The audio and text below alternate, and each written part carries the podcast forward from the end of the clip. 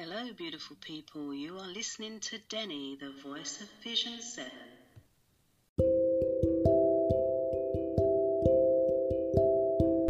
Then this podcast will be a welcome home to your greatness. It's time for the Transformation to Tranquility podcast. Many flower has bloomed unceasingly and wasted sweetness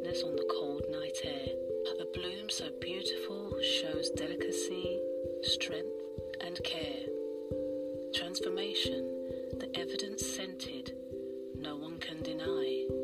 Rainfall, a welcomed cleanse, and a thirst renewed for life, minus memories that cry. This is the first verse of a poem called Bloom that I've written. It talks about transformation. In life, sometimes we don't listen to our inner heart, and then we invite challenges that we could have avoided. I've been on a journey of transformation spiritually, mentally, emotionally, and physically, and not necessarily in that order. I was diagnosed with a liver disease over 20 years ago. I continue to live, have a baby, my princess, whom I was never expecting, pardon the pun. I swore to myself that I would God had different plans for me. My whole life, I've been a people pleaser. I wanted people to be happy. Don't think there's anything wrong with that. But they took kindness for weakness.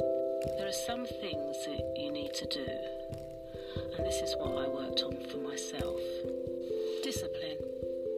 I worked on my discipline.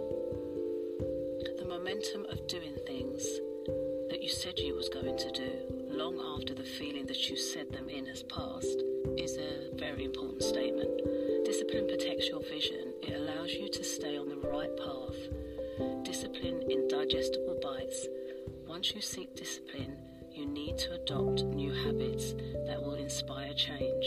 You will think differently, feel different, and you'll feel the tie to the new lease of life that you've created. Where stillness meets silence. This was one of the things that I actually went through. God had forced me to be still.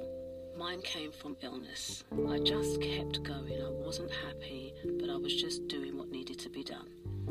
There was no time for myself. The pressure was immense. You need to be still.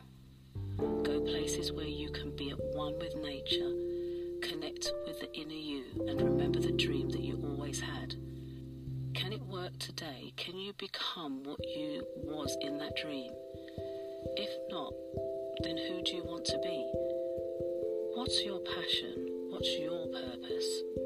I hope my story will support somebody out there, including developing strong mental health control for anxiety when facing obstacles and challenges.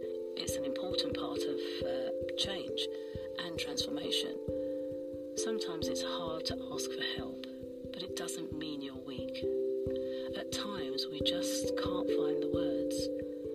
My words represents thoughts that you have rejected for yourself.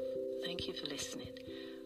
You can find me and follow me on Instagram, YouTube. The links will be in the description, and I'll give you the link for the full version of the poem. It's a beautiful poem. I'd love you to go and to subscribe and comment, and I'll see you next week.